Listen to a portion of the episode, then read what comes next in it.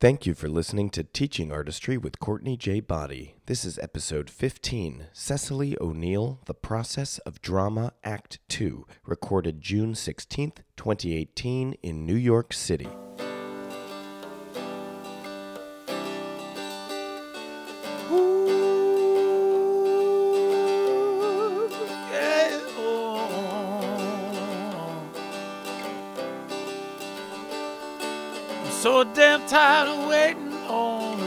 Perfect A plus B. The one size fits all prudent kids all screaming about irrevocability. Let's burn some bridges, earn some stitches, and fight our own way free. Cause the rules don't lie, but they don't apply to people like you and me. Let's start it up now. Let's start it up now. Let's start it up now. Let's start it up now. Now they say it's all decided, all divided, all laid out. And the pushcart man with a three-part plan can't understand what you're shouting about. But when the paths they plow, the lives allowed are the only roads you can see. Just remember, walls were built to fall for people like you and me. Let's start it up now. Let's start it up now.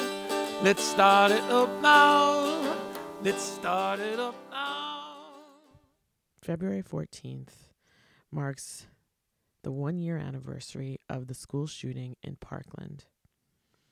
In just one year, these young people's lives, the survivors living with trauma, will never be the same. I think about how brave and fervent their responses are, like organizing March for Their Lives and encouraging other young people to get civically engaged. But I also think about how there are sophomores who, after experiencing this as as freshmen, have returned to school, the same school, long after the cameras have gone, and the conversation has shifted to the pol- to the political platform. They're dealing with just being teens and forever changed. This also makes me think about how there are black and brown kids across this nation who live with gun violence on a daily basis. It makes me think about radical healing practices that we've heard about from Dr. Shawn Ginwright and how we can learn to apply them to a school environment and in a community. It also brings you back to the notion of a national emergency and how maybe this is the one that we should be calling. According to Everytown for Gun Safety, every day a hundred Americans are killed with guns and hundreds hundreds more are shot and injured. You know, the effects of gun violence extend far beyond the casualties. Gun violence shapes the lives of millions of Americans who witness it, know someone who was shot, or live with the fear of the next shooting. I don't think that this is something that should be ignored. It has been. And honestly, I feel as though these students, these young people, reaching out beyond their own socioeconomic landscape and bringing this message about gun violence and how in this country we have a serious issue.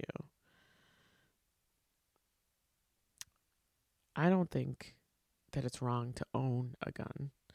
However, I don't think that it should be so easy that you can walk into a store and walk with nothing and walk out with a gun. I just don't think that that's you know, we have to take a test to get a license, just a permit, for example. I'm just saying, there's got to be a better way. We could be looking at other countries that have really cracked down on this and found a way to make life better. I don't know much. I don't claim to know all the things, but I do feel that something is shifting in this country. I think the arts need to be at the like center of changing what that shifting looks like. I don't exactly know how, but I think that it's up to us as artists. Not because we're the only ones who can do anything. I think it's because it's what we do. And somehow we need some infrastructure to do it in an even more amplified way. okay, that's my soapbox. I'll step down now. And now let's talk about Cecily. So, in the second act, Cecily and I discuss more about the practical imp- applications and uh, probably the implications of process drama. We also talk about diversity in the field and we get a little political. Surprise, surprise. so, here is episode 15, Act 2 Cecily O'Neill, The Process of Drama. It reminds me of the, I think, perhaps the, the finest, the finest classroom teacher I have ever observed, uh, a woman called Sylvia Jackson, um, who uh, was um, uh, working in Columbus, Ohio, mm-hmm. where when I was at the Ohio State University, and um, uh, she came. I, I'd, I was invited to go and watch, listen to her students I think third graders um, uh, deliver their poetry.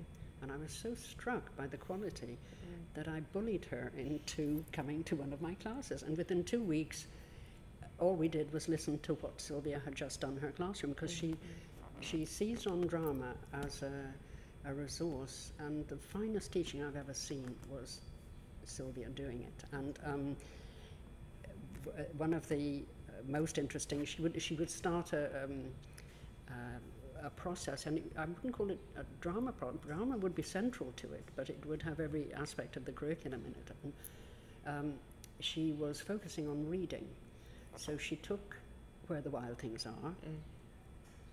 She uh, said she was Max, and she wore a little badge saying Max. And her, her kids, I think these were maybe, maybe, maybe second or third graders, because their reading was the problem. So.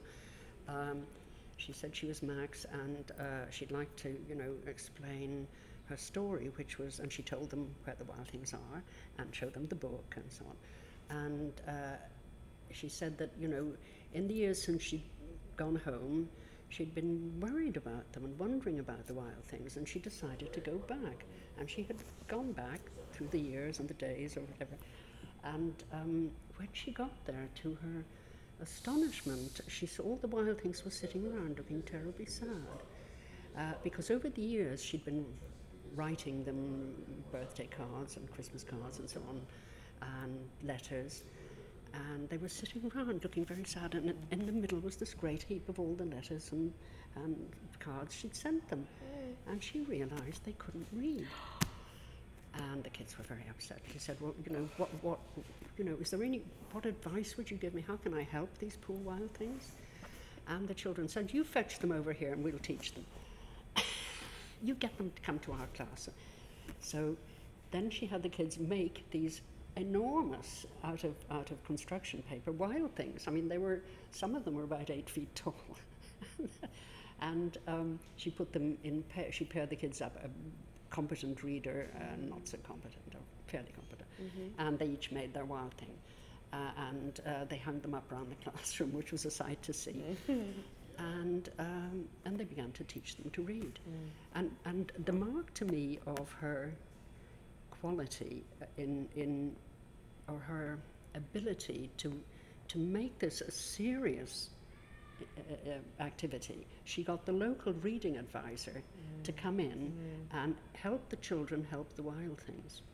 And that to me is the mark of genius. Yes. Uh, and that went on for about three months. And eventually the wild things were not, were not looking too good because they were falling to pieces. Right. Uh, and, she, and also she needed to move on to something else. Mm-hmm. So she mm-hmm. said, uh, you know, obviously they're, you know, they're not looking well, you know, what, what, what's the matter? And they said, oh, it's the environment, it doesn't, so they had to wave them goodbye and send them back to their island. Um, and rec- with books, recommended book lists and all sorts. But, I you know, she, yeah, uh, and she's, uh, she has written about drama. It's not, I mean, she's, she has, um, she's a contributor to uh, Dreamseekers, the book uh, that uh, I, I did with Anita Manley. And uh, she's a very, very fine chapter in there. But um, the sad thing is that she passed away a couple of months ago rather suddenly, and uh, uh, she'll never be replaced. I mean, she, she, was, she had won all sorts of teacher awards. She was the most modest, unassuming, gentle, beautiful person. So here's to you, Sylvia. You taught me a lot. I love that. Yeah, I, I, you know, as you were talking, I was fully picturing the classroom and the kids, and uh, I love, you know, sort of getting, you know, putting on, getting on task, and and that idea of collaboration. That there's so much um, social emotional focus that can be on that. That taking a real issue and using theater as a way to help solve that issue or um, address it in a way that actually is is not only specifically addressing it, but actually is about making meaning. Um, something that I struggled with actually when I was going to school here was why. Why would we do this? Why would we do that? And what would be the next thing after the drama was over? Where, where, Where would it be? What would it be? And I never felt like I fully got the answer to that question, to be honest with you, until I started having to do it in in the real world. And so that I got, I got very excited as we were planning, you know, a year and a half ago for, for this Yes, upcoming year or more wonderful. about what could, you know, what is the, what is the issue? Okay, the issue is that these teachers don't all believe that they have the skills when they do have them They within have them. themselves.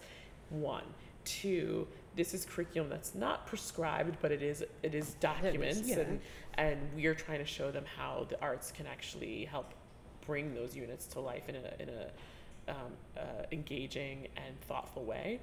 And two and three or B, I don't know where I am, but but the idea of being able to use something that I can't, but being able to impart that in a in a very concrete manner was very exciting to, yeah. to me. And you know, and it's it's been tweaked over over the year. We'll we'll make sure that it's as strong as strong as it can be. And as that um, work continues to evolve, we'll hopefully have more opportunity to actually try and do some of that work directly in the classrooms.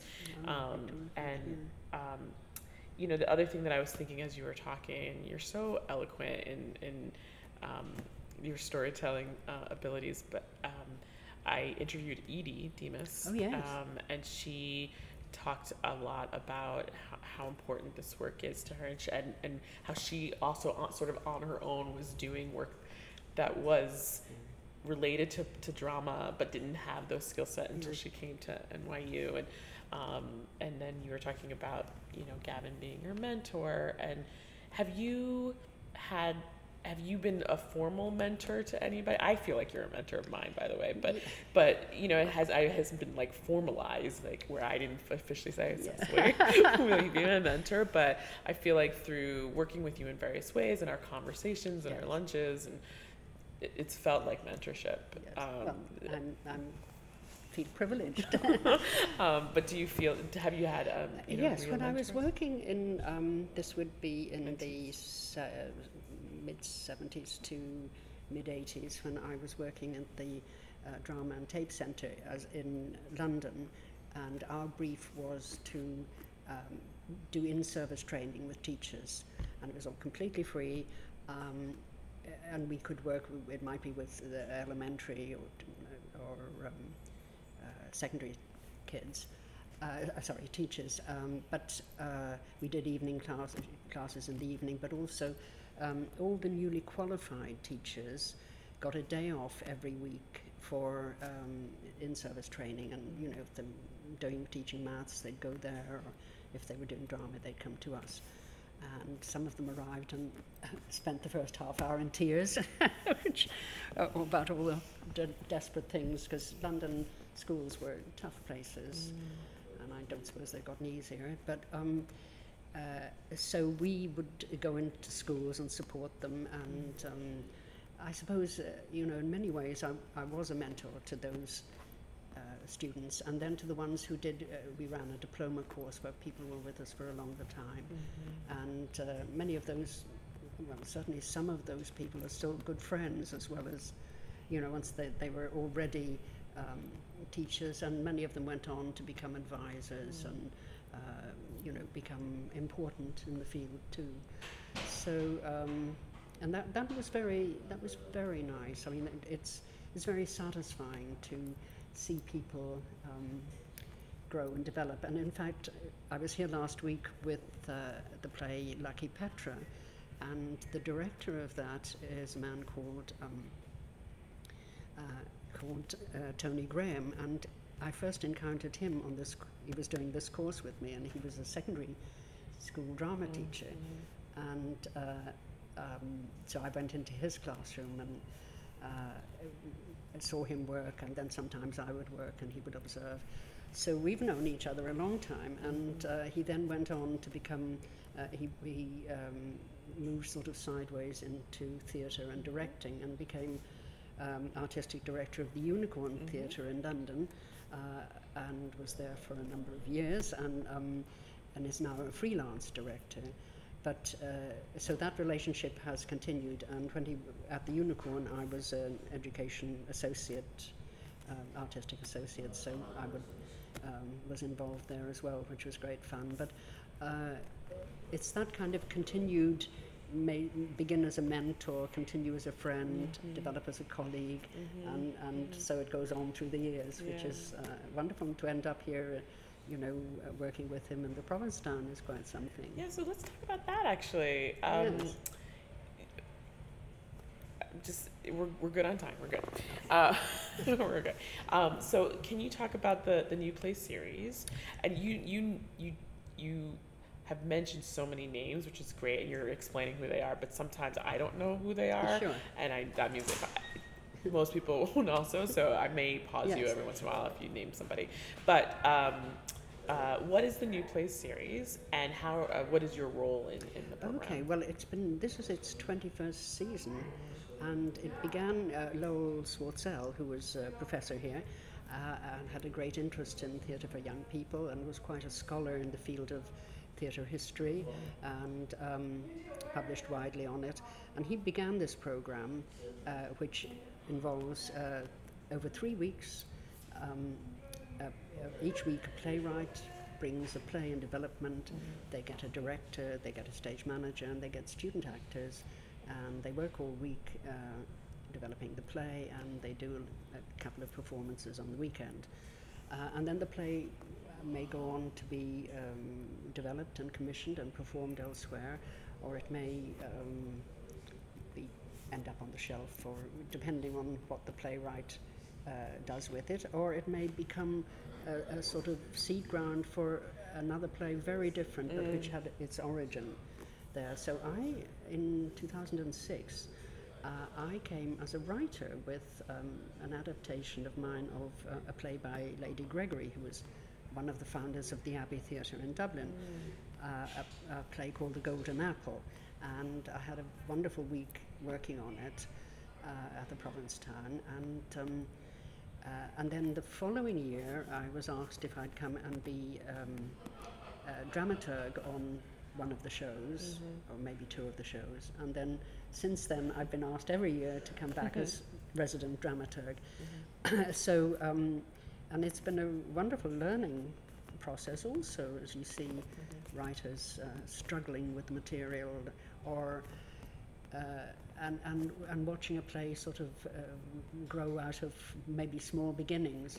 Um, it works l- less well when it arrives in a completed form and they're just having a week's rehearsal and nothing Right. changes much. Um, Lowell passed away in 2003, but Nancy uh, Swortzell, his wife, took over the program and then um, she handed over in 2008 or 9 uh, to David Montgomery, who's currently program chair here and uh, uh, program leader, I should probably say. And um, uh, so he's carried on the tradition, and uh, each year it's very exciting to see what's happening. And this I think this current season is particularly interesting um, with uh, three three very accomplished writers. Um, Carl Miller last week, who's had uh, play, plays on at the National Theatre in London. Uh, Lois Lowry, who's a very distinguished novelist uh, for children, children's fiction. And next week, uh, Kevin Willmott, who whose uh, script for Spike Lee's new film has been received tremendous praise at Cannes. So it's a pretty good setup. In hearing about your your teach, like we've focused a lot on the teaching aspect, um, but you are a director and you you also travel quite a bit. Um, and what are some projects that you're really proud of? Some artistic projects that you're very proud of? Oh gosh, um, I'm, I'm quite proud of something I did uh, a couple of years ago um, for the Winchester Festival, uh, and I was an, I was commissioned to re to look at Shakespeare's poem Venus and Adonis and to uh, reshape it into a kind of performance and um, and it was just a lovely thing to do because it's an amazing poem. I, I didn't know it. Um, it was a bestseller in its day. The, the theatres were shut because of the plague or something like that, and um, Shakespeare uh, had to make a living somehow. And uh, to be a poet was more uh, gentlemanly than to be mixed up with the theatre. If you could write a poem, then you're, you know, seen to be a little bit of a cut above. Uh, so he wrote Venus and Adonis, and he asked the Earl of Southampton for permission to dedicate it to him, and uh, and got permission, and so he wrote it and published it, and it became a bestseller because it's extremely erotic. And um, Venus uh, falls in love with Adonis, who's a young man and really only interested in going hunting with his pals. And uh, she kind of jumps on his bones more or less throughout the poem. and uh, beautiful language, and um, but quite quite certainly erotic and suggestive and. Um, uh, and funny because the because poor Adonis he's just desperate to get away. He can't, you know he's and you know if the goddess of love is all over you like a rash, you know you you think um, well, my, my my my friends are expecting me. I need to go. You know I've just had a text. uh, so um, it was great fun to do, and we did it. Uh, I, I managed to to make it into four voices: uh, Venus and Adonis, obviously, and then two uh, other characters, sort of one on his side, one on hers. And um, we performed it uh, a few times, and it, it, w- it went down well. And we had lovely music, and I took some of the text, and so and they were done separately as songs. Uh, so that was great fun to do, and um, uh, and actually it was uh, a friend in Columbus who has a little acting company picked it up, and they did it there, and with an African American Venus, which I would have loved to have Oh. seen, and um, uh, that was uh, that was fun to do. But um, uh, and then I'm I'm quite proud of the little publishing and production company I set up with my daughter, uh, which um, to date has published uh, Drinking with Dorothy, which we performed here at the Players Theatre I've down the that, road. Yes. And, um, uh, and it's also been performed in England, uh, which is based on Dorothy Parker's short stories. And, uh, and last year was the big Jane Austen festival, so I did two versions of her juvenilia. She wrote this all this amazing stuff. I mean, her six wonderful novels, but she also wrote all this hilarious stuff when she was a teenager. It's quite outrageous. It's full of people are drunk, they're thieving money, they're running away without getting married, they're um, leaving their poor unfortunate mothers to die of starvation. I mean, it's it's not what you expect of the gen- genteel, mature Jane Austen, but very funny.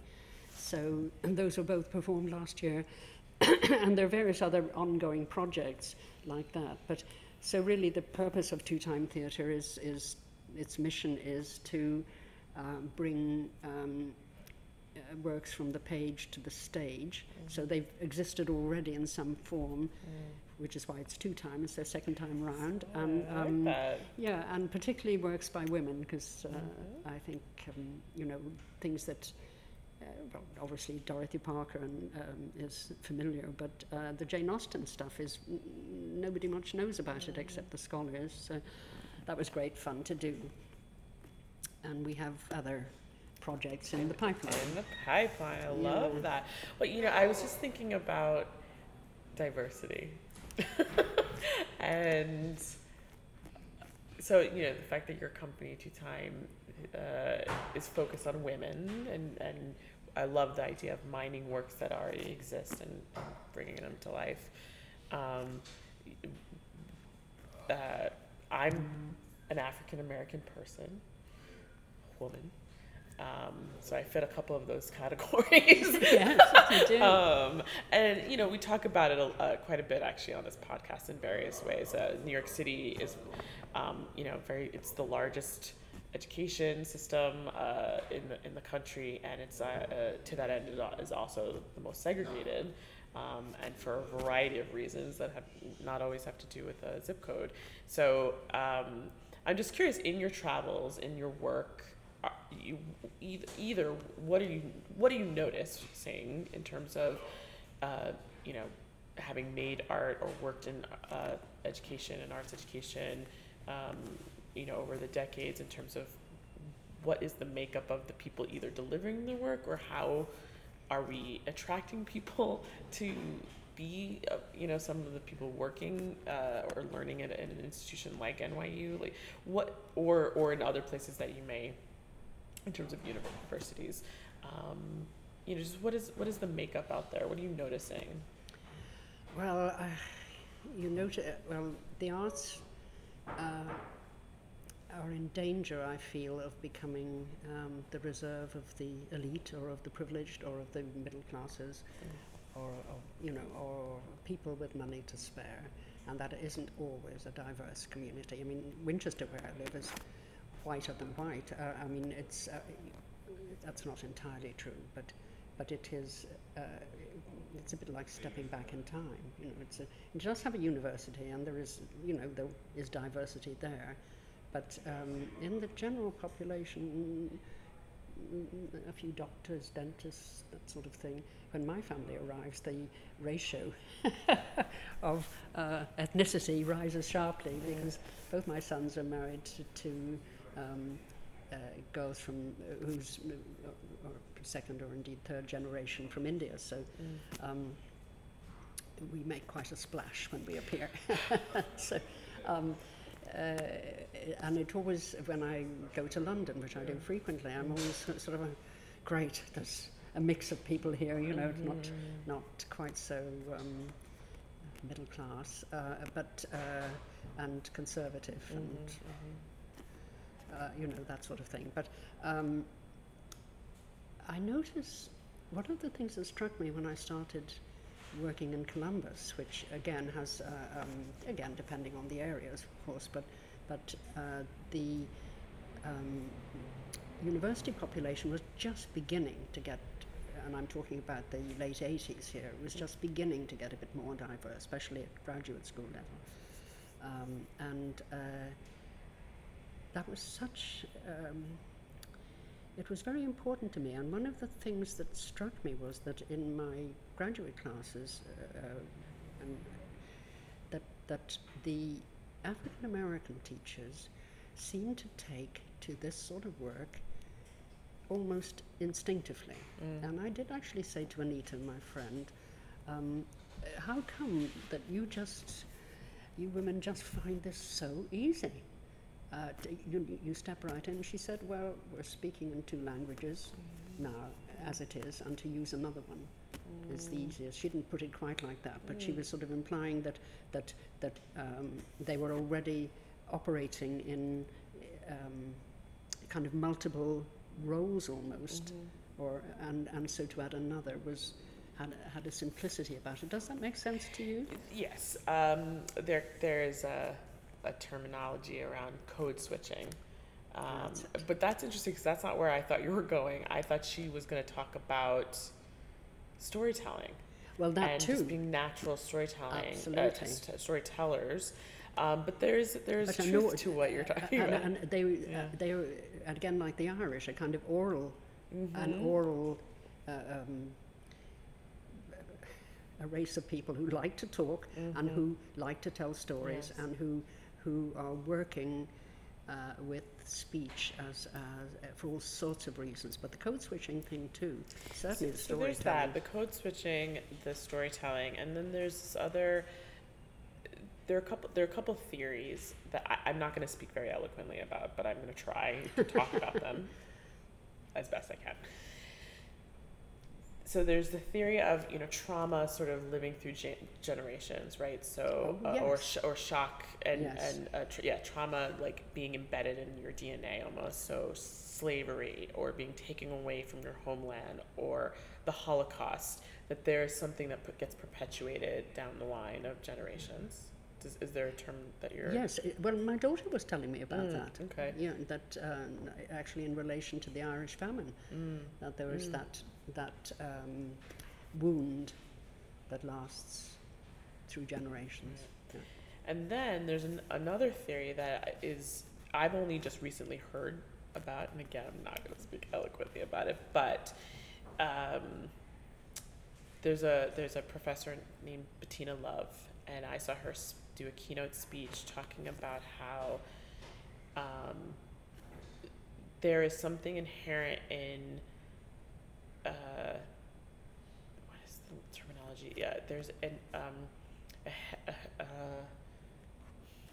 there's a memory, a, a sense memory of being a griot, um, and um, which is, is an Yes, African the storyteller, storyteller, yeah. and of like rhythm and movement because it's it's traditionally that's how African cultures express themselves, yeah. and so even as an American, an uh, African American, or uh, you know, having being descendant of African American or uh, sorry Africans in some way, there is this just inherentness yeah. in our uh, ability to be able to sing and storytell and rap and Dance, dan- yeah, yeah, yeah.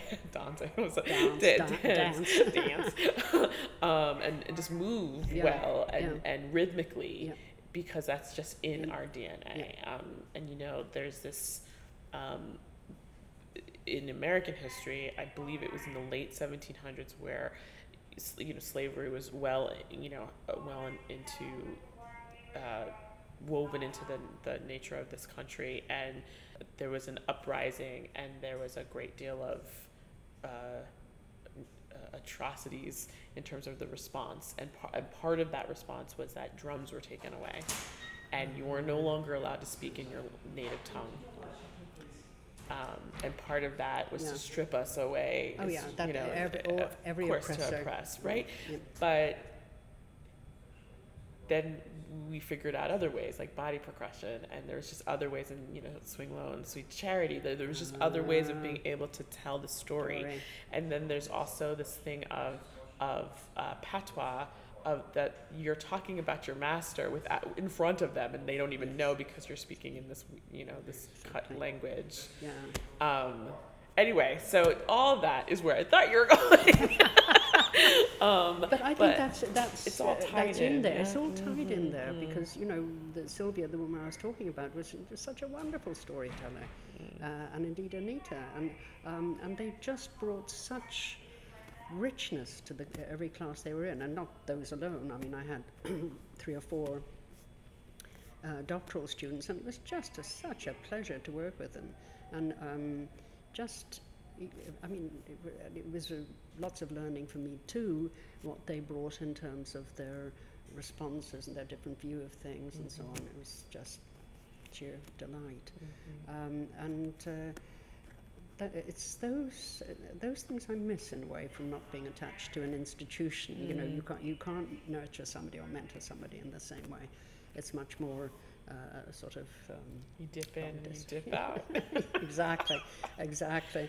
Yes, uh, like I did the other day here with um, uh, uh, Gina Grandes has a graduate class, and she rounded up um, Eliza Zarin from Salzgitter, and there were 29 uh, middle schoolers and some parents, and, and uh, we worked for a, an hour.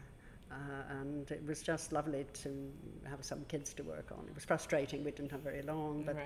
um, uh, just yeah. I mean that that is that's, that's a good point. You were talking about how you don't teach kids as as frequently, and I don't get to teach kids yeah, um, in the position that I'm in as as frequently. Every every once in a while, I get to yeah. I can you know find it in my schedule to actually go out to a school and teach some of our work, which is always Oh, just like just so refreshing. you know, Oh yeah. yes. And but you realise that sometimes your skills decay, you know. Yeah, or or my, they've they've changed. They've changed. changed. What's happened to schools? Yeah, What's well, happened to kids? the, so the last time I was in a school, it was a high school, and it was around, or if I'm remembering this correctly, that's not true. But the time that I remember, the it was lat not this past year, but the Yeah. previous year, and I was working in a high school theater class, um, and it was a very lovely, diverse group of, of young uh, men and women who were seeing a show about Malcolm X and um, the pre-show work was um, taking taking on the response of the playwright who was looking at this man in, in from multiple points of view and it was it wasn't a straight account it was sort Yeah. of this poetic Yeah. like the spirits are rising and Oh, want to understand Yeah.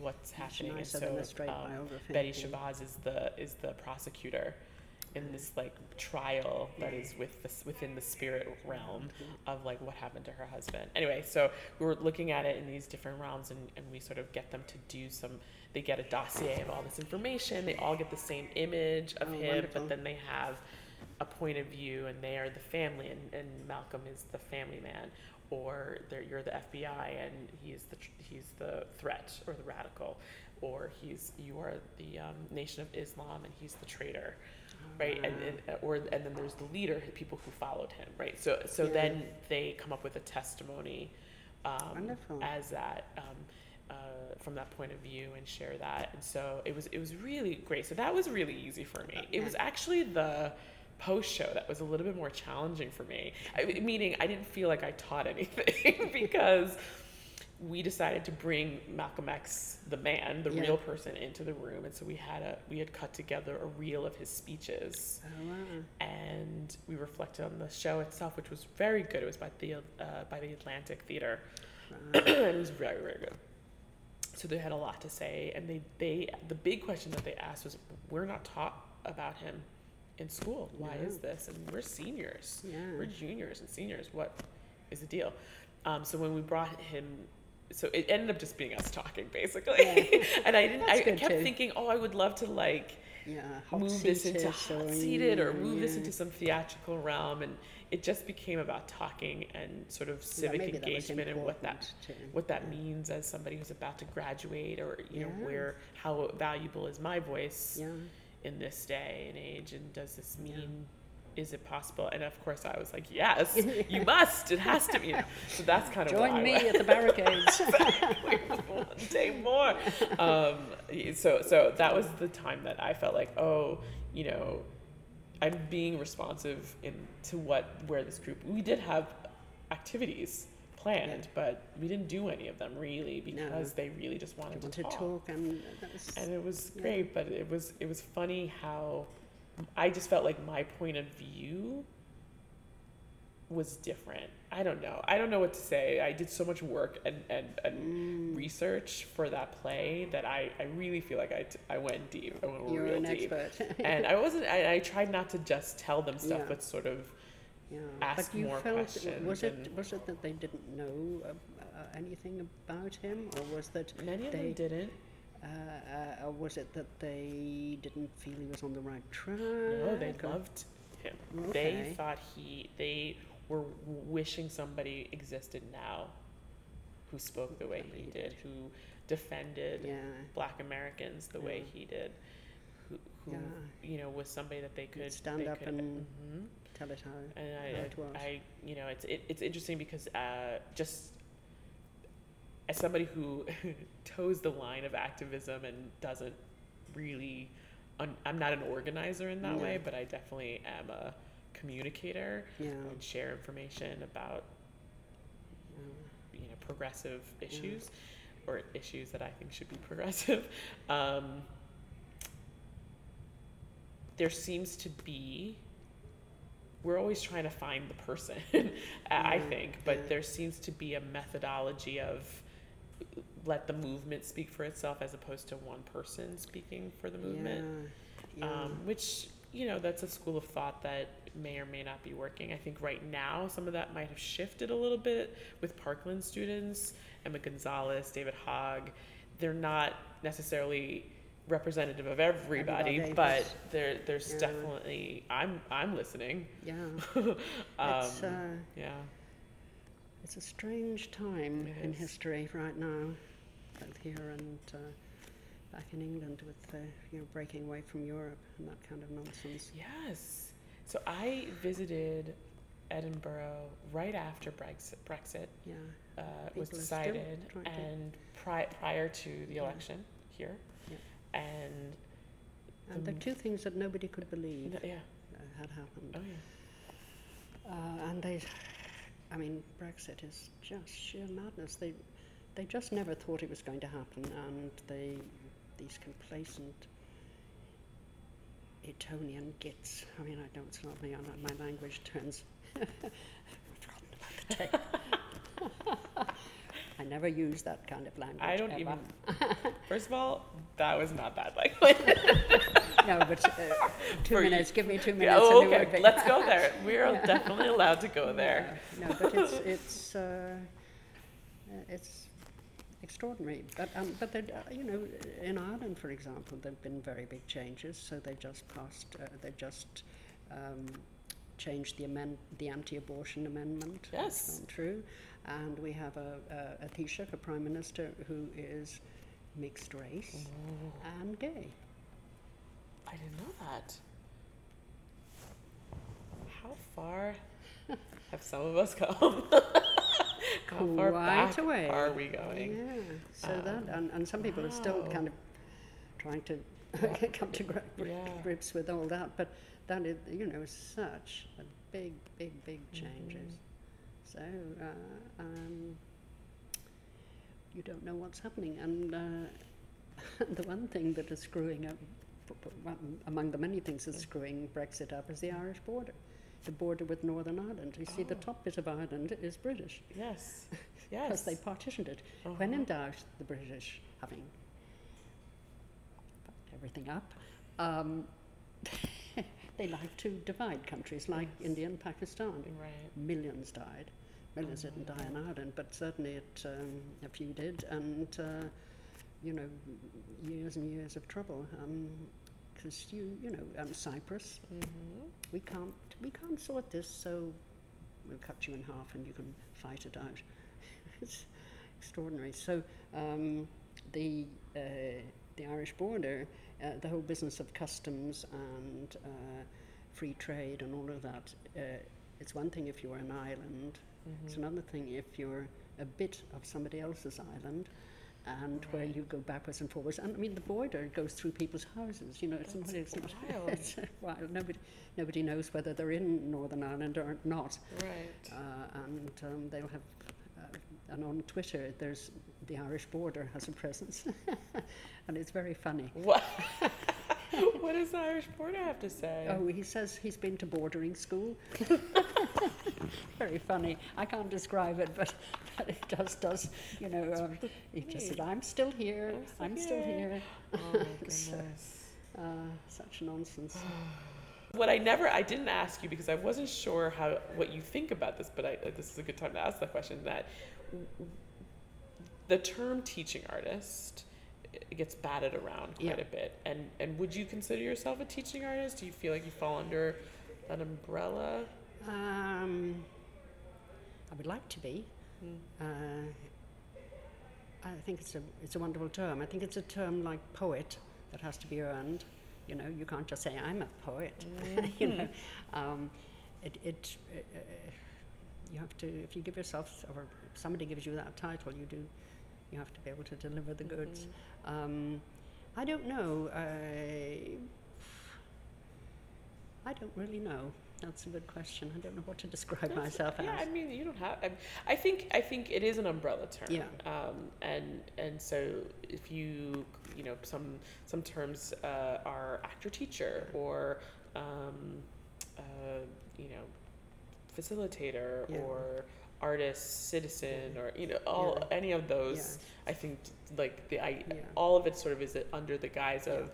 I'm an artist who teaches a teaching artist. I think as, as I've gone on, I've sort of, I now take it for granted that if you do some, if you do drama in whatever form, whether it's putting on a play, whether it's process drama, whether Mm. it's whatever, that teaching is in there Mm. because that's that's what it does. And it, and I don't, I think I'm really not interested anymore in saying, I know, I mean, I have the freedom to do that because I don't have to teach curriculum Mhm. and so on. Um, but I, in my own work, I'm actually not interested in justifying it. I could do, uh, justifying it through um, um, its educational uh, worth Mm. because I know it has that. Mhm. Uh, but I, I prefer to l- let myself a little bit free of that and just think what interesting work can I do? Yeah. And if it is interesting, then it'll be teaching Mhm. um, which is why in Drama Worlds I didn't, um, I, I don't talk about curriculum applications of any of the structures in there. Uh, I'm just trying to explicate the process. Um, and it's interesting that 20 years after the book was published, it's now being translated into Chinese and Korean. So uh, they Oh. really catch up fast, those guys. Yeah. well, you know Shoba. You know Shoba. Yes, yeah. She um she was working with um. Do you know Xu Zhang? No, um, I don't think so. oh, Zhang. What is your last name? Um. Anyway, Xu Zhang. Um. It, she lives in South Korea. She has her degree from here, and she also Yeah. worked with Jonathan Neelands and got Right. PhD, Yeah. and then opened up an English school for for preschoolers. And so she's teaching English to three year olds, three, four year olds, and um, and maybe older, I'm not Yeah. sure. And Shoba came, went there um, uh, to do, uh, you know, work for I think a few weeks uh, Mm. with the kids and, Yeah. and, and in university looking at exactly this Yes. how to use There's theater a as lot a way of interest in South Korea. In, uh, English. um, I went there, oh gosh, years ago, more than 10 years ago, Mhm. And uh, the students are wonderful. They're so eager. There's the uh, National University for the Arts was where I was working, but Tony Graham, who was directing last week, Mhm. um, spends uh, he he's, goes there two, several several times a year, it seems to me, and um, he directs plays over there and so on.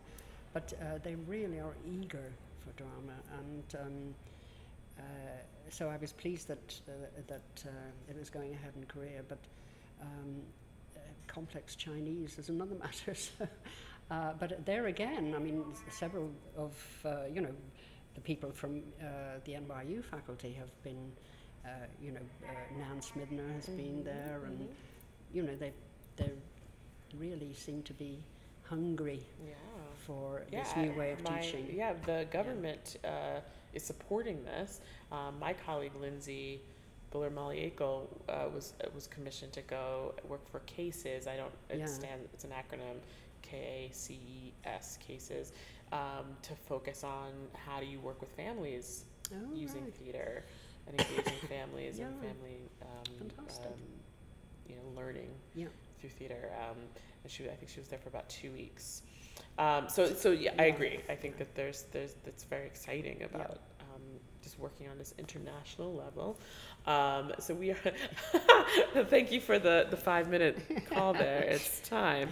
Um, we are winding down. I have a bajillion more questions. of sure. course, I know that's not a real word. But we'll but do it another time. I would love that. Um, so, final question. Yeah. Uh, let me pick it wisely. um, what? I'm going to tie two questions together, if that's okay. Okay. What is your approach when either directing or teaching? Like, what are what are you thinking about in preparation? Yeah. And where are you going next?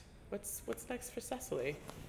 Okay. Well, the first one is uh, is easy because I think it's the same thing. I want to create a world, and in theatre you have the script, uh, you have the actors, and you know, in a way, the outcome. So uh, I directed Hedda Gabler, for example, and you know, I knew, th- I knew the, the shape of the journey, uh, but then the actors help you on that, and you hope it comes out the way you want, uh, and without you killing them on the way, which can happen. Um, and uh, my most recent, I directed um, uh, Juno and the Paycock, which was uh, again, uh, it mattered a lot to me, and it was the anniversary of the Easter Rising in Dublin and so on. So that was uh, that was uh, an, a good choice for me for all sorts of reasons, and uh, I think we did the best job we could with it. Nothing's ever perfect. That's the problem in life, as in art. And the same thing in process drama. I'm trying to create a world, lead people into the world, and have them develop it along with me. Um, what's next? Uh, what's next is a, a project again with the Winchester Festival in a couple of weeks' time, uh, in which uh, I'm the producer and dramaturg, um, uh, which is about the early history of the guy who was one of the founders of Alcoholics Anonymous.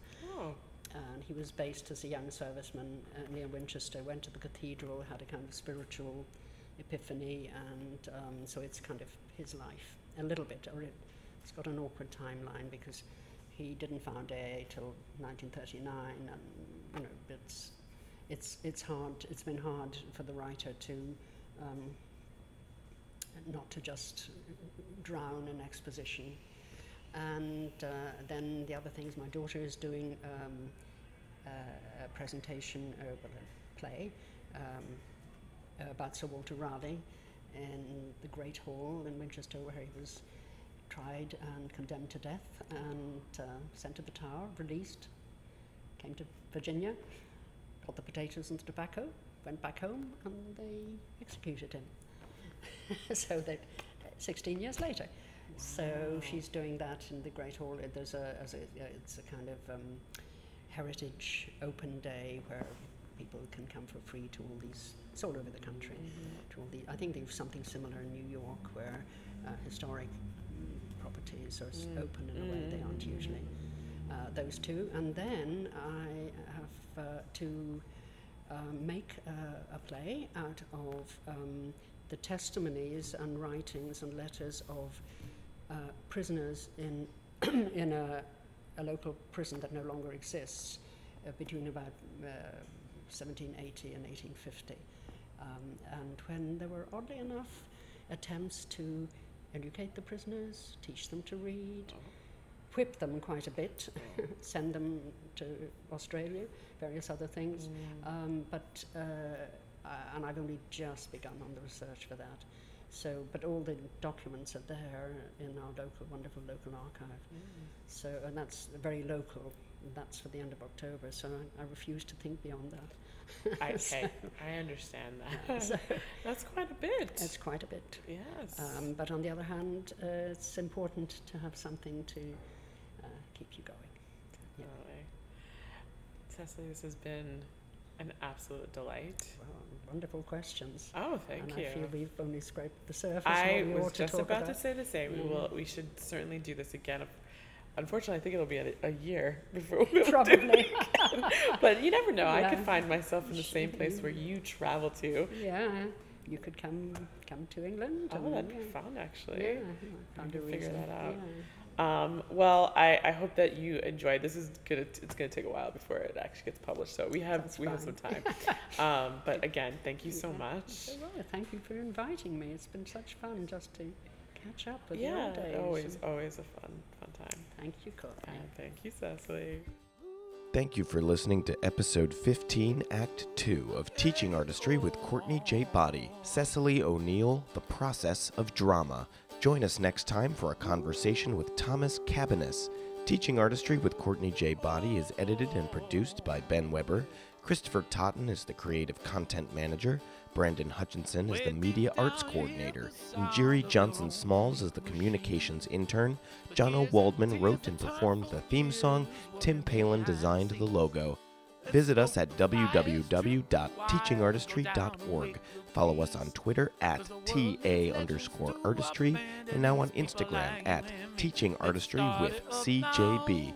Like our page on Facebook, listen to us on SoundCloud, subscribe and rate us on iTunes, and be sure to share this podcast with all the teaching artists in your life.